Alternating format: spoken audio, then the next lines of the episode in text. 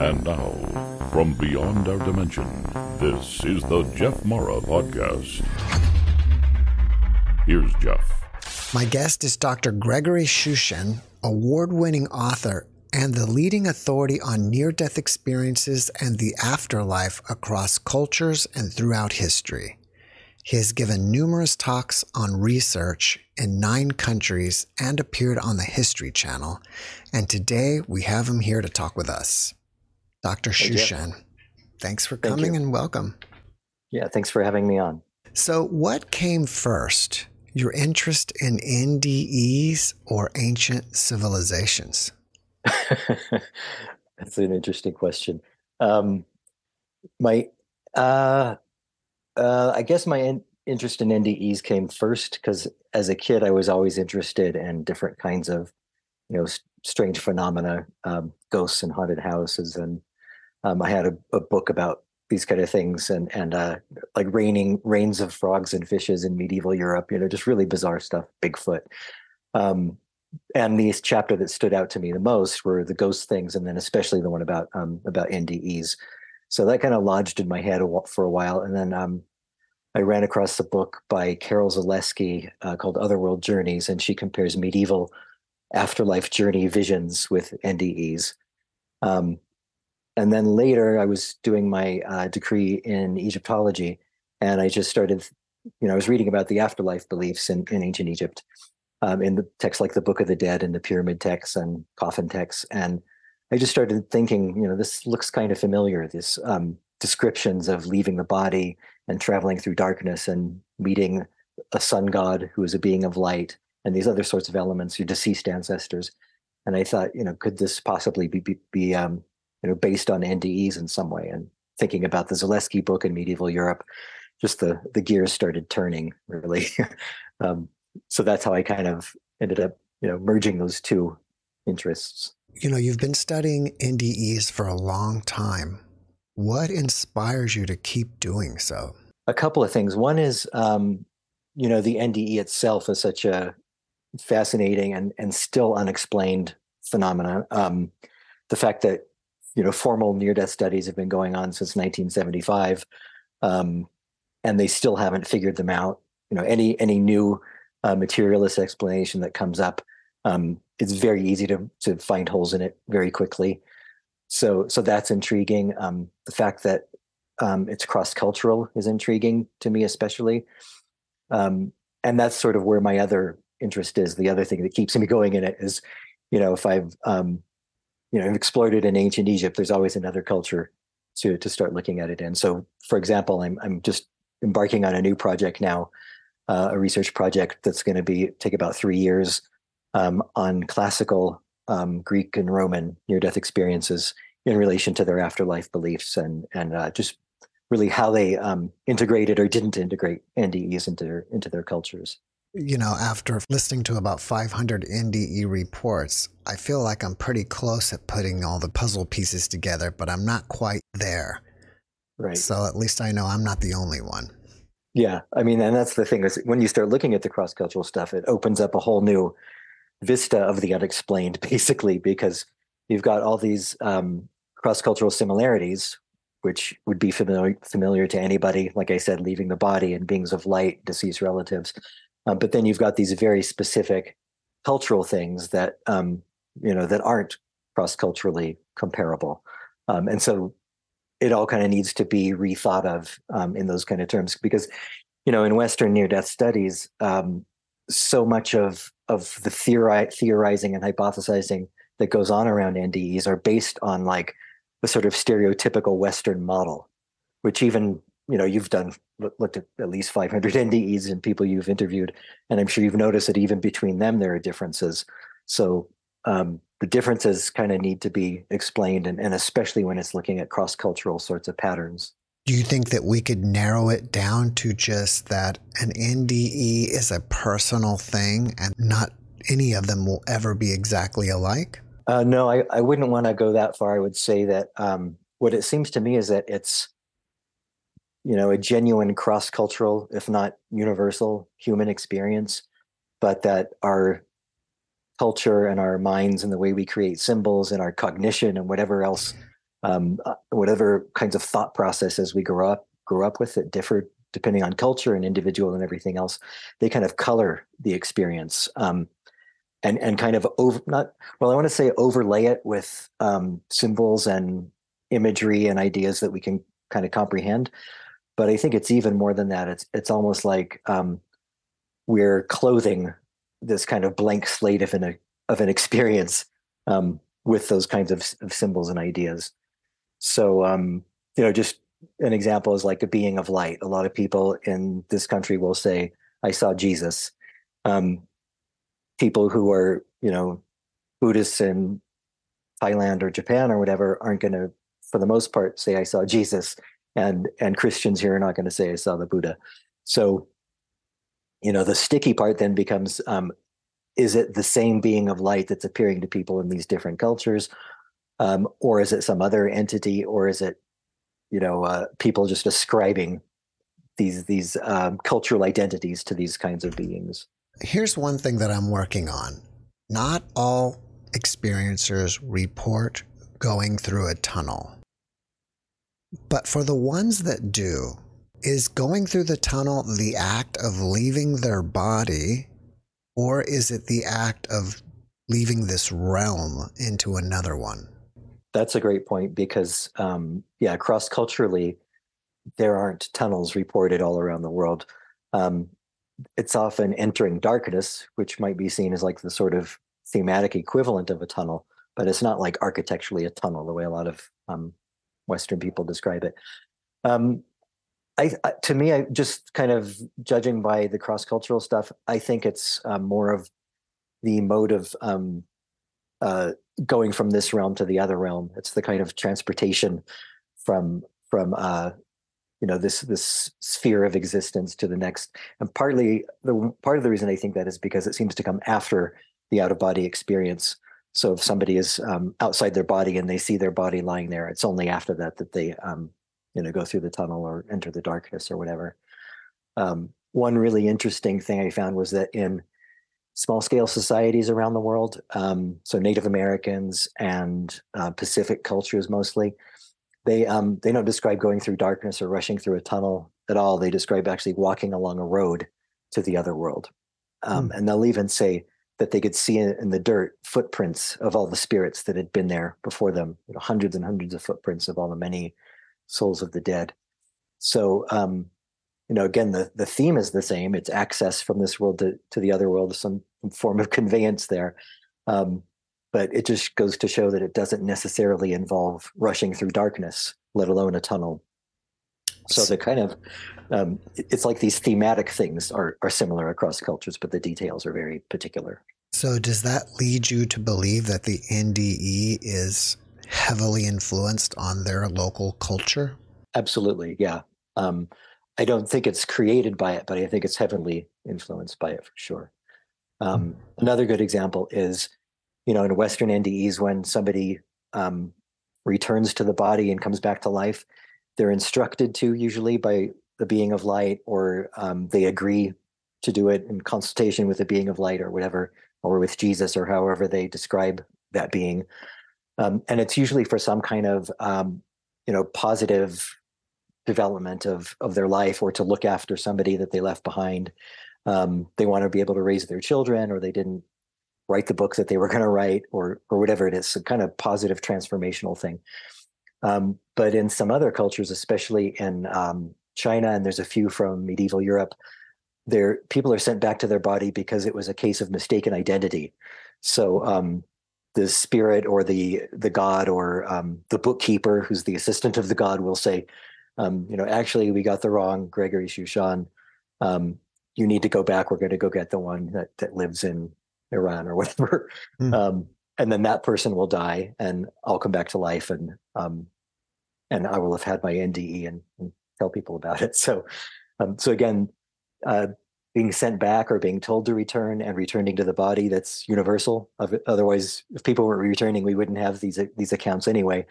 Uh, but the reason for it is very cultural. And to me, that's a really puzzling one, because um, why would that reason be so different in, in different cultures? You're right that a lot of them are given the opportunity to come back, but then it appears that some of them are actually, in a way, forced to come back.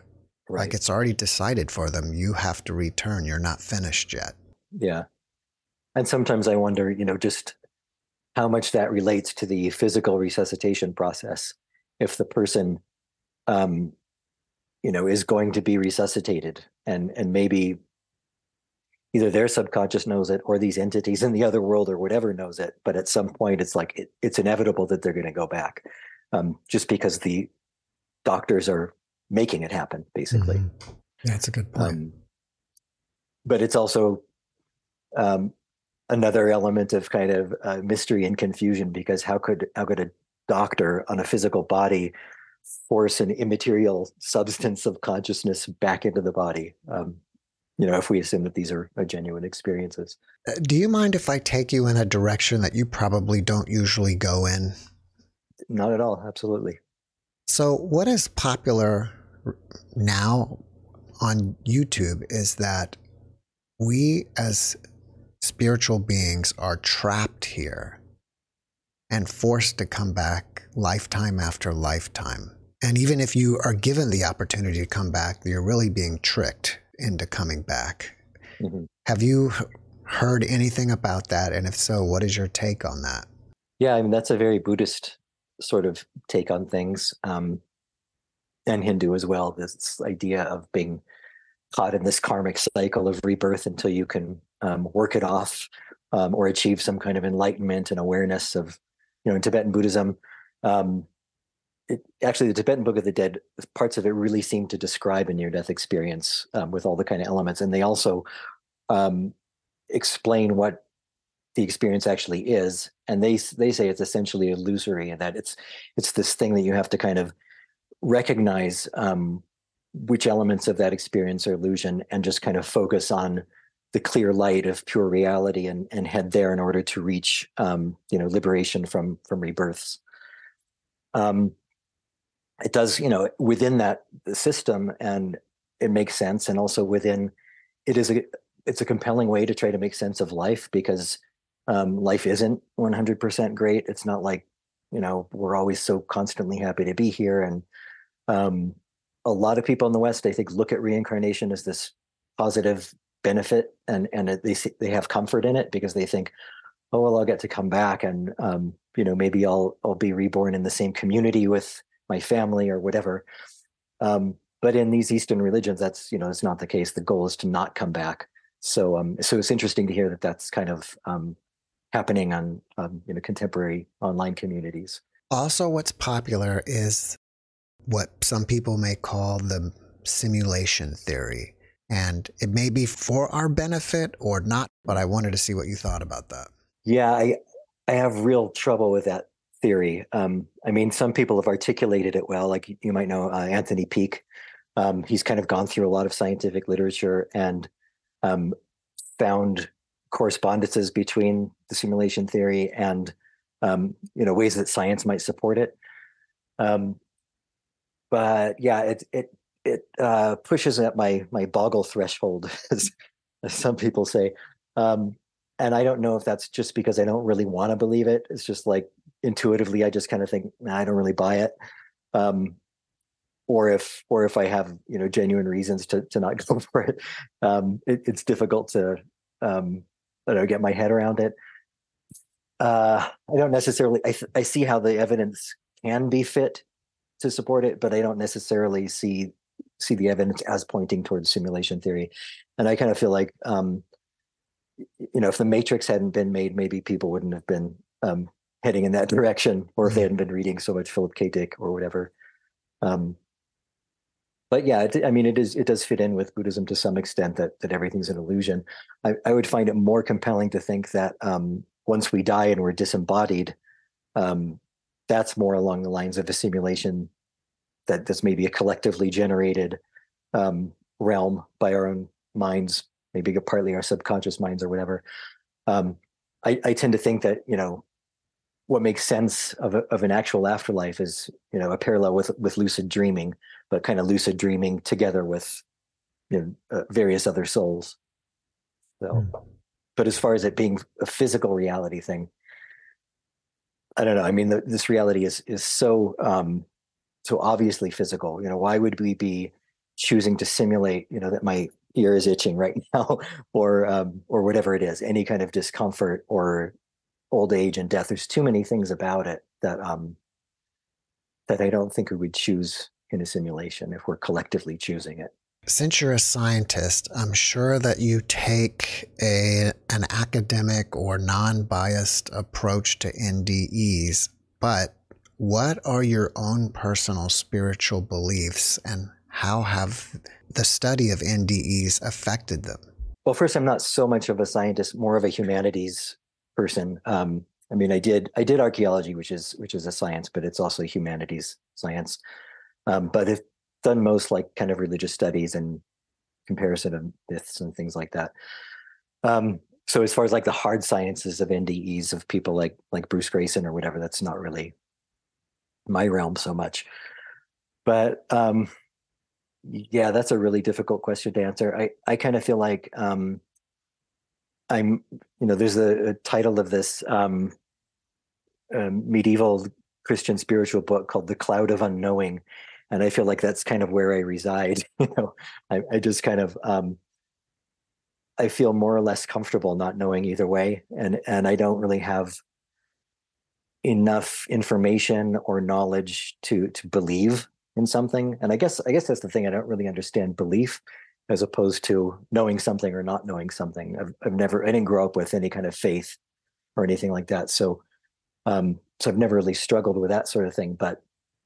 And I think in a way that's enabled me to kind of keep this center kind of view with with one one foot in each camp.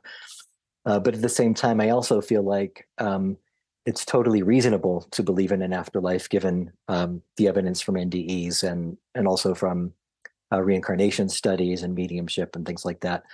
Um, I wouldn't, you know, ever judge anybody for believing in them or think that they're they're crazy or um, they drank the Kool-Aid of religion or whatever. Um, There's perfectly rational reasons to to believe in it, and and I kind of I guess I guess in a way it's made me feel like um, you know if if there is an afterlife, um, there's nothing to be afraid of. You know, there's no no part of me at all that's that's afraid of what could possibly happen when I when I die, um, other than the process of you know the pain and the suffering and um, you know losing my memory or whatever happens as we age. Those kind of things are are not pleasant to think about, but. Once um, you know, once my body's dead, I don't think I, I don't have an issue with that. Um, and and even if, you know, even if there is no afterlife, um, obviously there's something going on in our brains and consciousness that are making us think that there's going to be. So so we might have this amazing N D E type experience and feelings of transcendence and meeting this um, our ancestors or our parents or divine being, um, and that might be our last memory. You know, so it might be this just this wonderful. Consolation prize for dying. Um, but at that point, it doesn't really matter because we won't know anything anyway. One of the things that I find most compelling about N D E reports, talking to people, is that a lot of people, right before they would experience a tremendous amount of pain, they leave their body. For example, like right before they get hit by a car, right. They're already out of their body before that happens. Mm-hmm. Have you come across anything like that in the studies of ancient N D Es? Uh, you know, I don't think I have, actually. Um, no, I, I sort of focused more on um, the sort of criterion I was looking for is if they died and went to some other realm, mm-hmm. left the body and, and went to another realm. I, I can't recall any spontaneous out-of-body experiences that didn't involve e- either a near, full near-death experience or like a deliberately induced shamanic one where they, um, you know, either th- through some kind of ritual, like uh, extended dancing and chanting and drumming or or taking drugs or whatever, that they were able to leave their body and, and travel to to other realms. Um, but yeah, as far as that goes, I don't think so. What I have run across is quite a few, um, especially like in the nineteenth century, examples of people who um, either were thought they were going to die because they were they thought they were going to drown or they fell off a cliff. Um, and on the way down or, or during the process of before they're rescued, um, they have like a full um, life review uh, sometimes an out-of-body experience that's brought on by by the fear of death, by thinking that they're going to die, rather than being actually physically, you know, temporarily dead or or compromised to the point where they're they lost consciousness. And that's interesting because, um, you know, some people call those fear death experiences because they're brought on by by um, obviously a psychological process rather than um, than a physiological one. So mm. whether that would support N D Es being real or not, I guess you could argue it either way. I like that term, fear death experience. Yeah. I've never heard that before. Yeah, I think it's a useful distinction between um, between ones where, you know, people are clinically temporarily dead, um, or, you know, with with the ancient or, or, you know, a lot of the cross-cultural examples, we can't know if they were temporarily dead. We only have to, you know, go, we only can only go on what they considered death, which might have just been unconscious during an illness. So. Mm-hmm. Yeah, it makes a lot of sense because there are, I've seen reports of people being clinically dead and then exactly like what you're saying, being pretty close, but they still have that near death-like experience.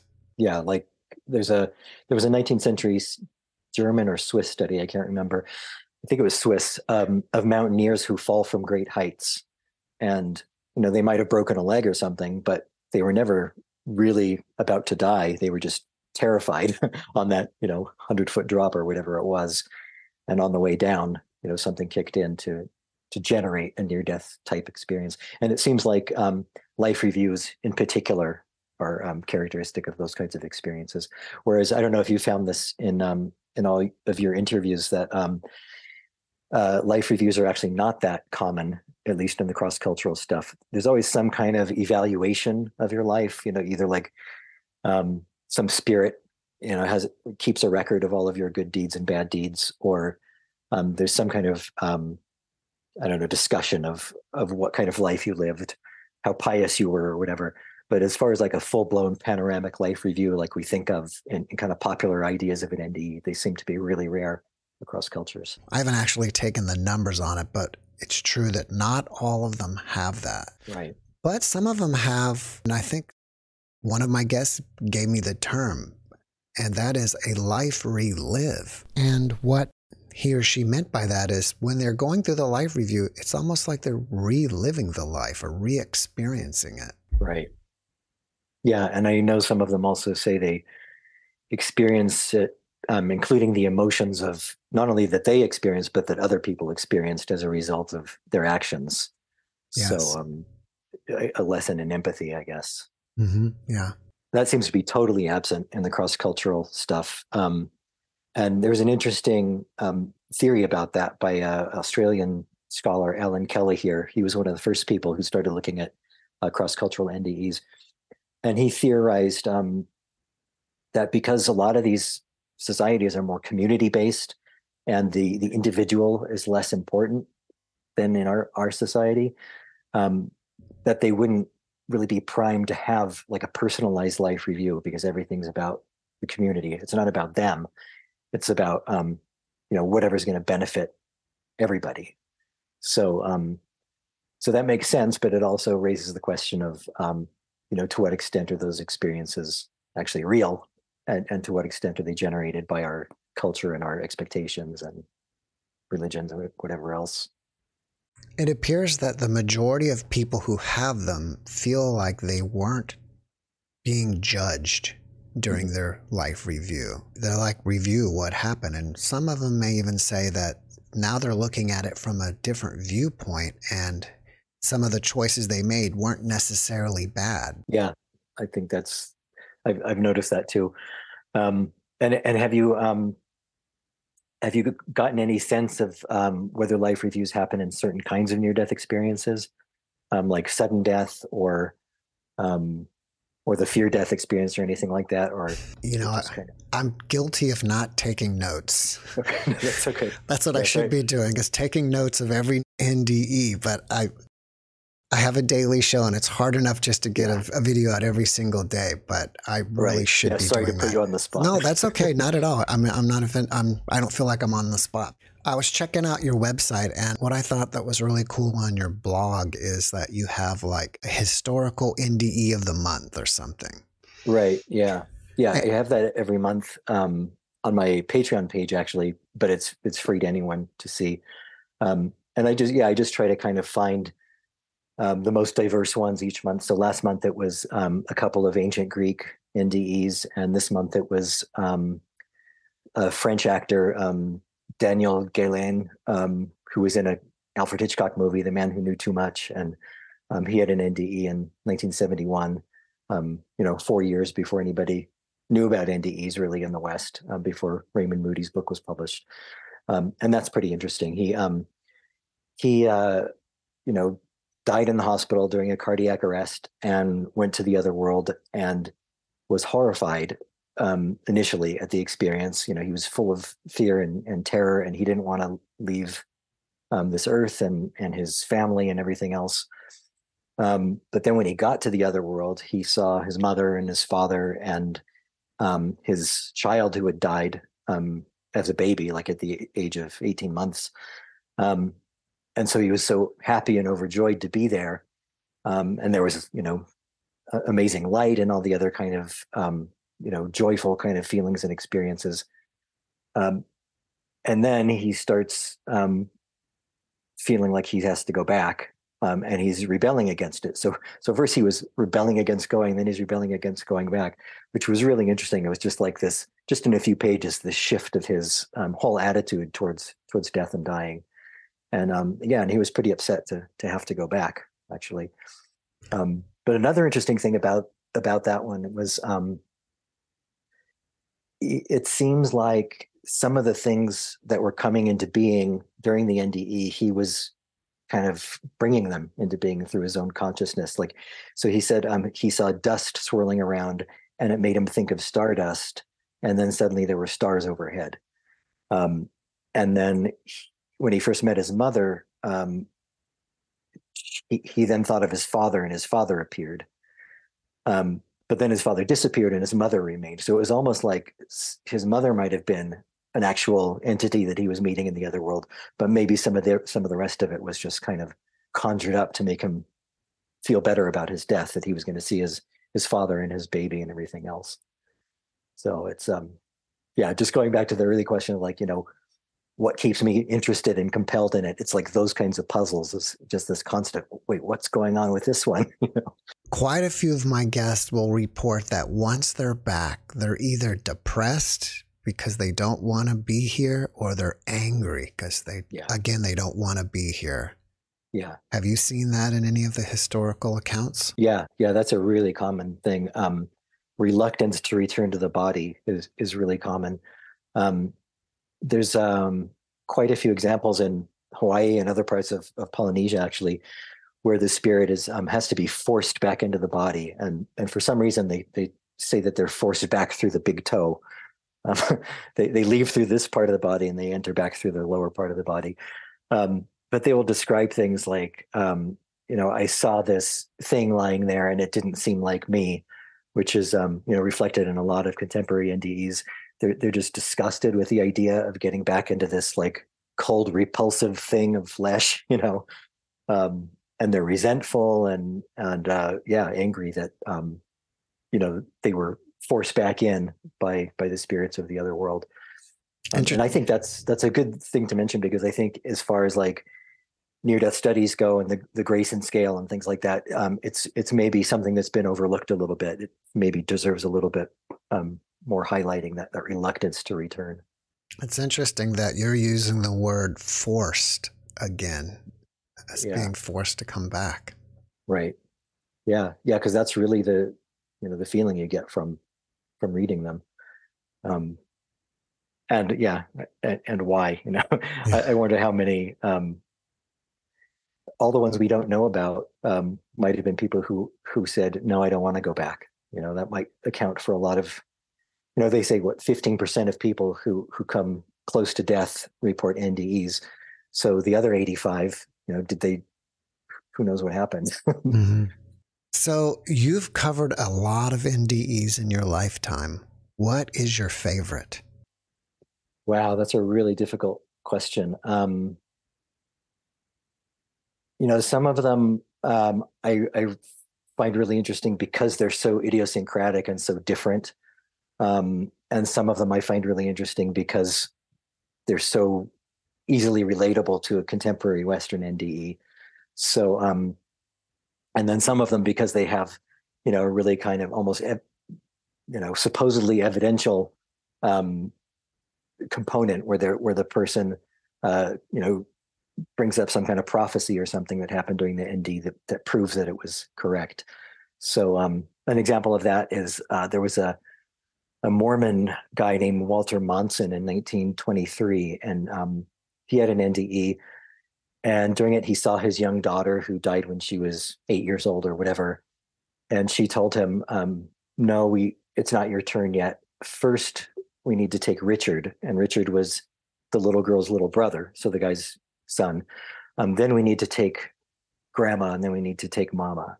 And so he, um, you know, he's all upset about this, and he comes back to life, and he looks at, at Richard, and Richard is so happy that his dad came back without knowing Um, this prophecy. And then sure enough, um, everybody in his family died in the exact order that his daughter told him that they would um, in the afterlife. Um, there's another Mormon one, uh, nineteenth century one about a woman who meets the spirits of two little girls in the afterlife. And she's asked if she would like them to be her daughters. And she says, yes. And then when she comes back to life, she gets pregnant and um, successively gives birth to these same two little girls that she saw in the spirit world.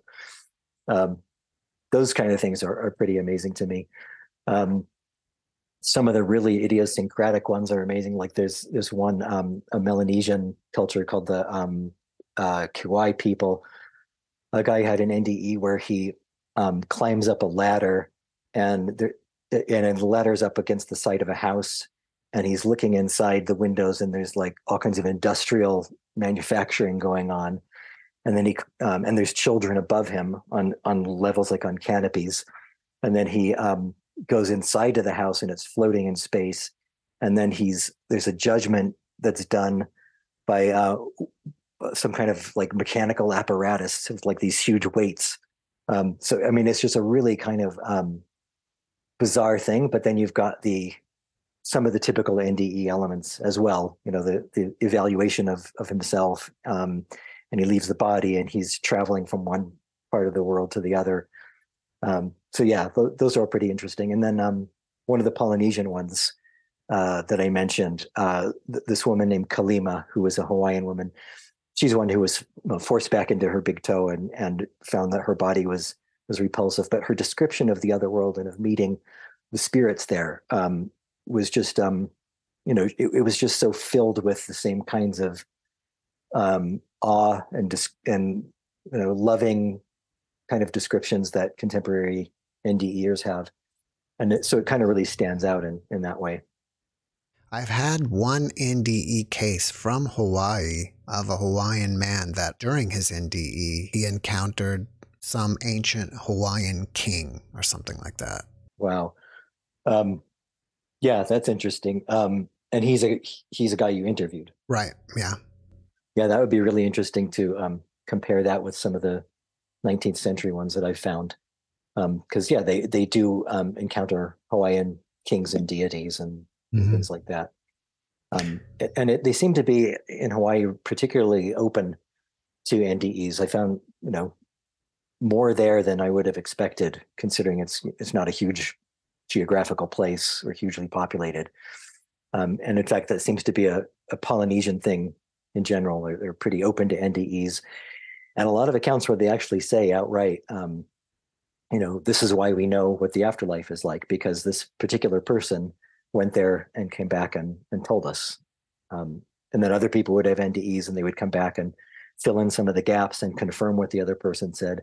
So it's like this, uh, um, you know, continuous kind of experience-based belief in an afterlife, which is you know, really interesting. Do you think that generally all ideas of the afterlife come from N D E reports? No, I, I think, um, and in fact, that's that's an interesting cross-cultural comparison from my, my second book. It's called um, Near-Death Experience in Indigenous Religions. And I looked at um, Native Americans, uh, cultures in the Pacific, and cultures in Africa. And Native Americans, Polynesians, and Melanesians, um, all, there's, there's um, you know, statements that they actually base their beliefs on, on N D Es. Um, there's lots of shamanism. There's a lot of myths about people who travel to the other world and come back. Um, but then in much of sub-Saharan Africa and Micronesia and Australia, there's there are very, very few N D Es. And this corresponds with beliefs that don't um, correspond to, to N D E kind of themes. Um, and in fact, instead, they have myths of like um, a, a lizard and a duck go to the afterlife. It sounds like a joke, but like it started as a joke. But basically, you know, two animals go to the afterlife and they get each is given a message from the god. Um, one says, um, people will come back to life when they die. The other one says, everyone will stay dead. Um, and when they come back, it's like a tortoise and the hare kind of thing. One of them gets back sooner and therefore delivers the message to the people that you will not come back to life. So um, so they have myths about why people don't have N D Es, basically. Uh, and then they also have burial practices that that would really prevent anyone from having an N D E. They'll um, you know, pile stones on top of graves. Um, they'll they'll tie people up in, into, you know, they'll tie their feet and, and uh, legs together before they bury them. Um, and that's partly because they don't want them to come back, because they think that um, it's not the person having reanimated their body. They think that they're possessed by uh, some kind of evil spirit, or they've been brought back to life through sorcery. Um, and that's, there's not even a soul in there. It's basically a zombie. So, so the idea of coming back to life is, you know, a potential threat in a lot of those cultures. And so they didn't um, integrate N D Es into their afterlife beliefs, basically. We've talked about this subject a couple times on the podcast, and I'm not sure if you've looked into this or not. But if so, what are your thoughts on Paul having an N D E while being stoned in Lystra? Well, there's the account where he's where he says um, uh, he, about talking about a man he knew who went to another realm, and he says, whether in the body or out of the body, I don't know. Um, uh, I mean, a lot of people say that they think that that was actually Paul, that he's he's you know talking about himself, but um, you know, acting like it was somebody else. Um, if he was referring to to the incident of being stoned, then yeah, that could make it an N D E. But I don't think that, that those two things are explicitly connected when he talks about the man he knew who left the body, or who who went to the other world. So I wouldn't necessarily say it was one, um, just because when he says that, he doesn't necessarily say that the the guy died. Um, but yeah, I think it could be.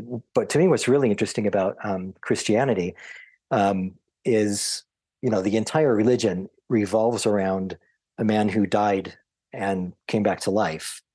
But there's nowhere in either the Old Testament or the New Testament where there's an actual near-death experience. There's things where people come back to life, like Lazarus, but we don't know what happened to him from the time he died to the time he came back. We don't know what his consciousness was doing during that time. So, um, but as far as Jesus goes, there there there are apoc- apocryphal texts. Um, there's one called The Harrowing of Hell, which um, purports to explain where Jesus's consciousness was while he was entombed before he came back to life.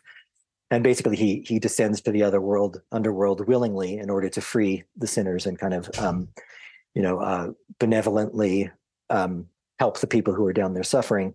And then he comes back to life. But why this didn't make it into the into the New Testament, I think, is really interesting. And um, I speculate that it's because it didn't fit in with the theology of like the only way to God is through Jesus. Um, because actually what it, what it would suggest is if you can die and come back to life, then that means anybody can access God directly without having to go through Jesus. Um, so I think it kind of rubbed again, rubbed the wrong way with Christianity. But um, with Mormons, they're really Um, welcoming about N D Es, because their whole thing is anybody can still access these kind of divine states, because, you know, of course, their founders did that in, in relatively recent years, in the nineteenth century. So so N D Es support but, um, the idea that people can still have divine revelations and these genuine spiritual experiences of, of God and Jesus. Some of my near-death experiencers report on either seeing extraterrestrial beings and going to other planets. Have you come across that at all?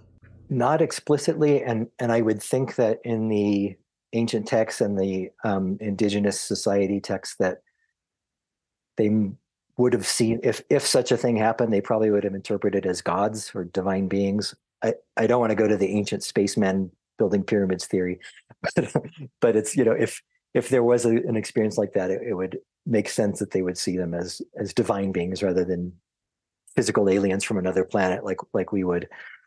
Um, that's funny. I'm, I'm teaching a, a course now on on a, on near death experiences, and one of my students, the the example I mentioned earlier about the um, the Kiwai native who who went into the building which was um, revolving in space. Um, she she said that made her think of a spaceship, and I thought that was really interesting um, because yeah, there there do seem to be some some parallels, and I know some people even suggested that it's the same kind of experience, and that maybe um, either an alien abduction is is a you know the way a person a particular person might experience an N D E, um, or N D Es might be um, related to to aliens, um, and I know people who t- take uh, like. Things like ayahuasca have have those kinds of experiences as well. As well, um, I don't know. I, I struggle with that too. Um, I, I think that um, I don't think uh, N D Es are necessarily related to anything like that. What makes more sense to me is is uh, you know the first option I mentioned mentioned that um, some people experience N D Es as as an alien abduction, if any. I wouldn't even necessarily argue for that that it's the same kind of experience. Um, I kind of think it's more related to, to sleep paralysis, um, which which happens when um, it's like a, the twilight state between being awake and being asleep, either when you're just falling asleep or you're just waking up, and your your mind goes into this um, they call it a, a hypnagogic state, or where, where you're it's it's not quite a lucid dream, but I guess it's related because you're awake and conscious, but um, what's happening to you, you don't feel like you're dreaming. You feel like it's it's a real reality, um, and that often involves some kind of malevolent presence around you, um, being held down, and you feel like you can't get up, you can't scream for help, and it's yeah, this this presence is usually kind of uh, you know doing bad things to you, um, and holding you there, and and it can also be accompanied by other kinds of um, you know uh, dream imagery, which which would support you know alien stuff.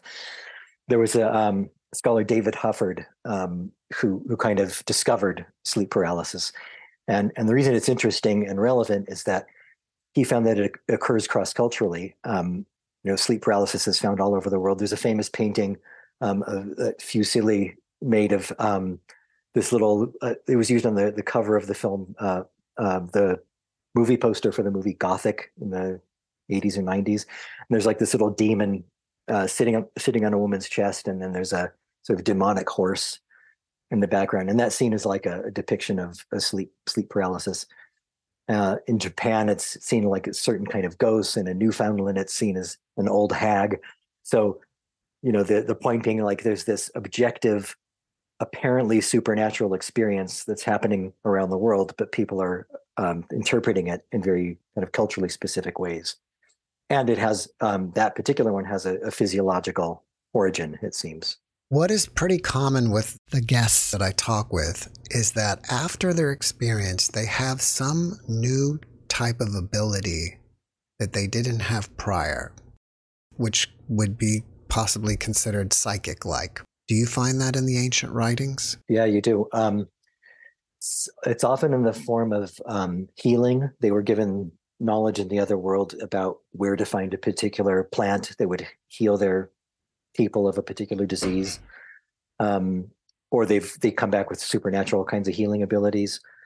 Uh, sometimes it's a it's a more unusual skill. Like there's a medieval account where um, a young boy comes back with um, omnilingualism, which is the the ability to speak all languages, um, none of which he he knew before that.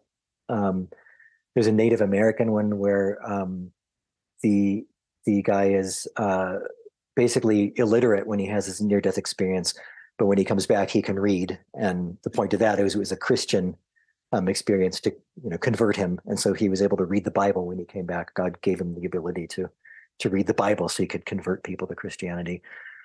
Um, and again, it's it's less to do with um, personal things, and it's more to do with things that will will help the community. I'm not sure if you're aware of acquired savant syndrome. No. If not, then basically when someone has some kind of neurological impact or injury, it resolves in them usually having the ability like a savant, like they become fantastic at music or at painting, or they can, you know, like drop a box of toothpicks like in Rain Man and just look at it and know how many are there. So I kind of feel like that after the N D E, it does have some kind of impact to our nervous system, and that's why people are getting these abilities. Yeah, that would make sense. Um, uh, I don't know. I mean, because on the one hand, it makes sense, but on the other hand, um, people are having N D Es for so many different reasons, like we, we talked about, and some mm-hmm. of them are not even physically near death. Mm-hmm. So, um, so yeah, why, why, um, different types of N D Es that result from different kinds of um, physical, you know, being physically compromised, why would they result in, in similar kinds of brain transformations? I think would have to be explained. Um, and, you know, that might point to the idea that something spiritual really is happening and that they're, um, you know, actually getting these abilities through some kind of you know, paranormal means. I would assume that at least the ones that it seems more evidential, they'll report what's going on in the in the hospital waiting, I mean, in the emergency room, or right. all the people around their body while they're, you know, watching people trying to resuscitate them. Mm-hmm. That maybe at least those would have some type of change in their consciousness or something, mm-hmm. you know, rewiring of their brain, even perhaps that would give them these new abilities. Yeah, yeah, possibly. Um, I think the the ones that impress me the most are people who meet a spirit in the afterlife of somebody who they didn't know had died, and then they come back to life and find out that the person had just died um, at the same time they did. Mm-hmm. Uh, I, I know it's, you know, those are technically seen as anecdotal accounts because they're not scientifically replicable in a lab, but I don't see any way to explain them other than to say they made it up, which is, you know, not really the, the best approach. Mm-hmm. Um, and, and those accounts also occur cross-culturally. There's um, there's an ancient Chinese one from around eight hundred B C E where um, he's a kind of local governor and he dies and goes to the other world and he meets um, the emperor of heaven, and standing next to that emperor is a little is a child, and various other things happen in the N D E. That's some of it's pretty surreal. But then later in life, he's walking along a road and there's a man standing in his path. And he tries to move, and the, the guy won't let him go by, and he's staring at him like he knows him. Um, and he says, "I saw you in a near-death experience uh, when I was a little kid." So, I mean, that's whether it's true or not, who knows? Because it's, you know, over a thousand years old. But it's a pretty amazing type of experience, and, and just the idea that this theme can occur from, you know, over thousands of years is pretty amazing. Because very similar things happen in contemporary N D Es. Have you seen the movie What the Bleep Do They Know? I have seen that, yeah. One of the producers of that movie was my guest. Mm-hmm. And one of the most fascinating things she told me was that she had a, some type of out-of-body experience. And during the experience, she happened to notice she saw this homeless man that lives on the street that's schizophrenic. And anyways, the next day, she happened to be on the street again, and she came across that homeless man out there, and he said, "I saw you last night." Wow. So it makes me wonder, yeah. you know, are schizophrenic people really somehow, you know, crossing these realms? And yeah. that's what's making them, you know, have so much trouble, or, or being classified as schizophrenic. Right. Yeah. Maybe some barrier in their brain isn't um, functioning the way it does in mm-hmm. other people. And there's that idea that, um, you know, death, and especially the life review I've seen explained this way, that um, it uh, it breaks down all those um, barriers and inhib- inhibitions, all the th- all the physical things that are containing our thoughts. And once we're liberated from that, then, you know, all the stuff just kind of floods out, including a life review or whatever. So maybe something like that is happening with, with people who can access these, these other kinds of realities. You have many books written, and I think you have one coming out soon. What's the title of that book? This, the second book I mentioned, um, Near-Death Experience in Indigenous Religions, that's going to be out in paperback soon, which is, is long overdue. It was a very expensive academic book um, when it was in hardcover, and now it's going to be you know, accessible to people with reasonable incomes. Um, I'm also um, in the process of rewriting my first book, um, which is going to be now called Near-Death Experience in Ancient Civilizations. And that's going to be out um, next year from, from Inner Traditions. Um, my newest book is called The Next World, and that kind of um, draws together um, those studies and also brings in mediumship and reincarnation and various other aspects of, of N D Es and how we might be able to draw together um, all the similarities and all the differences um, in a way that makes sense if there really is an afterlife. So it, it kind of talks about um, metaphysical, philosophical models of what an afterlife could actually be like in light of all these kinds of experiences. Um, I'm also working on a historical anthology of N D Es, which is just going to be, um, you know, basically all of the evidence I've been able to to compile over the last twenty something years, um, the actual verbatim accounts uh, translated in a kind of, you know, a handy book form. Um, that's a long-term project, but I'm hoping to finish it by the end of the year or something. Um, and as I said, I'm, I'm now kind of embarking on this um, near-death experience in classical antiquity um, project, which, uh, but that'll be a while before that comes out. After watching this podcast, people may want to reach out to you and ask you questions. Are you up for that? Absolutely. Yeah. Um, you know, I'll, I'll look at, I can answer them either in the YouTube video, or you can contact me through my website, which is just gregory shushan dot com. Um, as I mentioned, I have a Patreon page, and that's also just under my name, and I'm on all most of most of the social media under my my full name. What's the name of your YouTube channel? Well, I was thinking your YouTube channel. Oh, okay. Answer, yeah. Oh, there you go. All right, yeah. No problem. um, yeah, I just I don't have a full YouTube channel because I don't actively do it, but I have a playlist if people want to see, um, you know, other other interviews and stuff I've done, and, okay. and that's just also under my name. All right. Do you have anything else you're working on that you want us to know about? No, I think that probably sums most of it up. Well, actually, no, I, I, I'm I'm slightly off the subject of N D Es. Um, I'm editing a anthology of, um, or rather a collection of writings by, by William James, who was a, a nineteenth century sort of pioneer in psychology, but he was also a, a psychical researcher. Um, so I'm putting together his um, most interesting psychical research writings from the nineteenth century, um, a couple from the early twentieth century. Um, and he he wrote on everything from uh, mediumship to um, possession and um, things that at the time were not really considered fully psychological. They weren't sure if they were parapsychology or psychology, such as phantom limb syndrome, um, which is pretty interesting that um, there was this borderland between the two disciplines that that hadn't worked out. Um, and, yeah, and that's called uh, Mind, Dust, and White Crows. That's going to be out in a couple months. What is the oldest N D E recorded in history? Uh, that that would depend on uh, whether we accept it's a it's an actual N D E or whether it's a myth. So um, the oldest is probably um, you, there's a, a Mesopotamian uh, epic called the the Epic of Gilgamesh, which a lot of people might have mm-hmm. heard of. Uh, the Sumerian version that preceded that.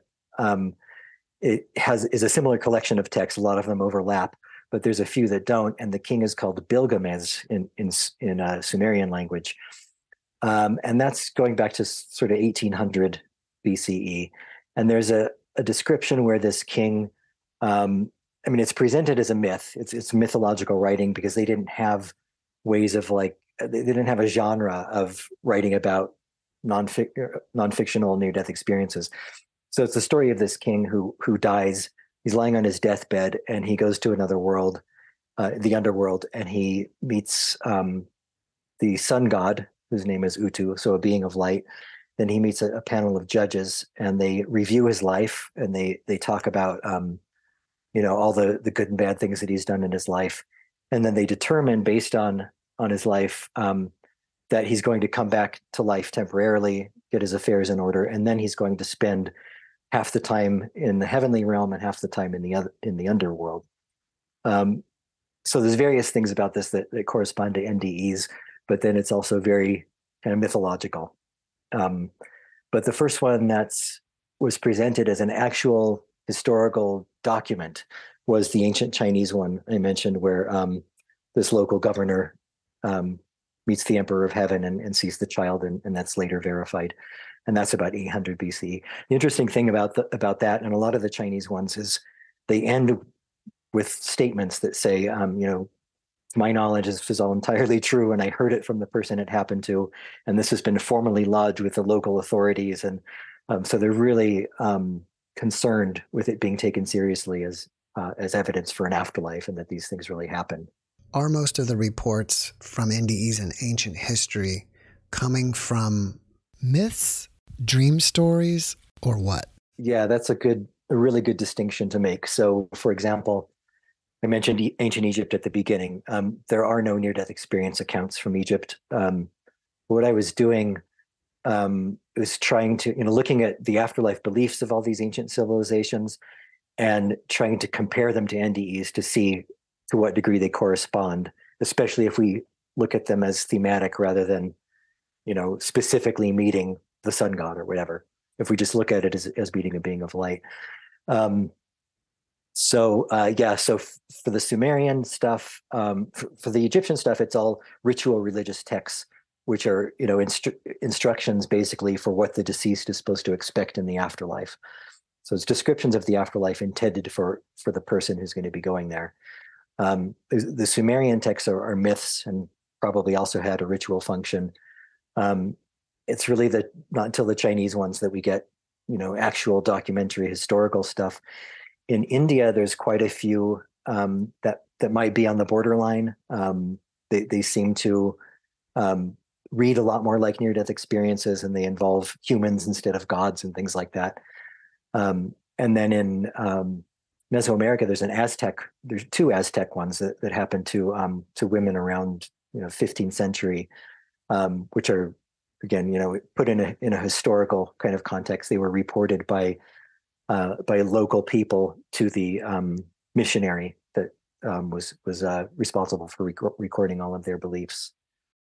So, um, so yeah, it depends. Um, the only ones that I, I consider actual near-death experiences are the ones that are claimed to be historical. So the, the mythological ones and, and the ones in religious texts I would see as um, parallels or analogies or possibly Um, inspired by or rooted in a near-death experience sometime in the past.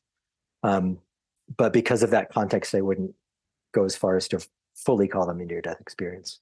As an Egyptologist, why do you think they were under the belief that they needed, or at least the kings needed, all their gold and wealth on the other side? It, it's this kind of um, idea of, of the other world being the mirror image of this world. So um, it wasn't just wealth or, or they have the little Shabti figures where they would have three hundred sixty-five servants um, per day who were, um, you know, had to be embodied in these figures in the tomb. Um, or if they were missing a hand or a finger or something, they would put a prosthetic one on them, on the mummy, so that they would have it in the afterlife. So um, yeah, it was, a, it was a sort of literalist interpretation of, um, you know, what the other world is going to be like. So I th- yeah, that's that really kind of explains that that they um they had to replicate um, everything in the tomb so it would be replicated in, in the other world. Uh, what's interesting about that though is um, it's not really that clearly reflected in the in the texts, the pyramid texts and coffin texts and things like that.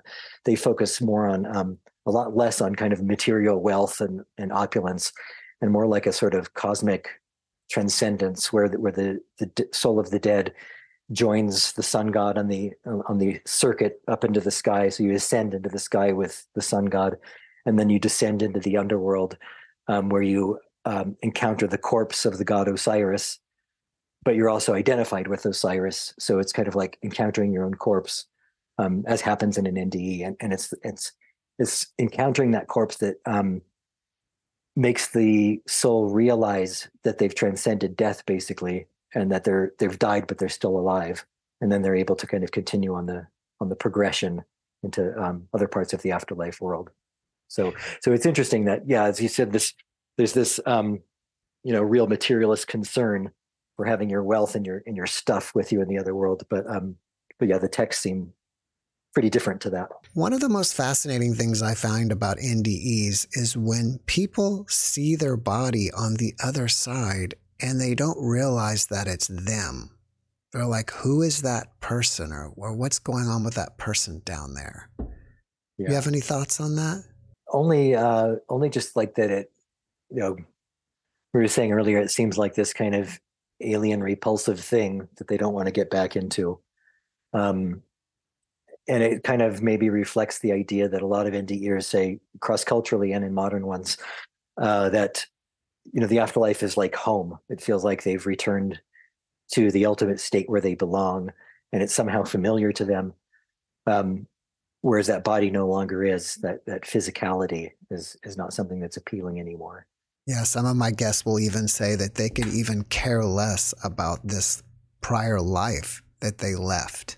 Yeah, that's uh, that's an interesting perspective, but also that um, I know a lot of them will, will then kind of change and become, I don't know, more charitable or do charitable work, or, you know, kind of change their um, orientation in life a little bit to be better people, but also have a almost detachment from it. Like it, it doesn't really matter that much, but I'm going to do, you know, do better than I did. Um, but it doesn't matter because, you know, there's something more profound to come, I guess. Another thing that I've seen is that sometimes at the moment, maybe even at the exact moment, when the guest remembers family members, such as children, they're immediately returned to their body. Yeah, that's a very, um, it corresponds a lot with the, the Tibetan stuff too, that if you um, think about some earthly thing, then you're more likely to be reincarnated. Um, it's different than a near-death experience, but um, just going back to the idea of, um, you know, escaping this earth and and that cycle of of rebirths, um, maybe it's a similar kind of thing with near-death experience, that if they um, hadn't thought about that thing at the last moment, um, the thing that they're going to miss on earth, or or the person that, that they're going to miss on earth, um, maybe they would have stayed dead and continued on to whatever was going to happen next. It's been a pleasure having you. And before we go, can you leave us with one last positive message? Yeah, I would say, um, regardless of what you've been taught in whatever religion you belong to, or non-religion you identify with, or whatever, um, I don't think fear of an afterlife um, is borne out by near-death experiences or any of these kinds of phenomena. And I, and I don't think that um, that it's something to be feared. I, I kind of think near-death experiences are a way for people to overcome what they call toxic theology. You know, if if they're living their lives in this state of um, dread and fear about death, I think they don't really need to. Doctor Shushan, thank you for that message, and thank you for being my guest. Thank you too, Jeff. It's been a pleasure. Thanks for watching the Jeff Mara Podcast. I really appreciate you. Another way to show support is through YouTube memberships. And if you do, there are loyalty badges and other perks depending on your level of membership. All you need to do is click the join button underneath the video to find out more. Thank you for your support.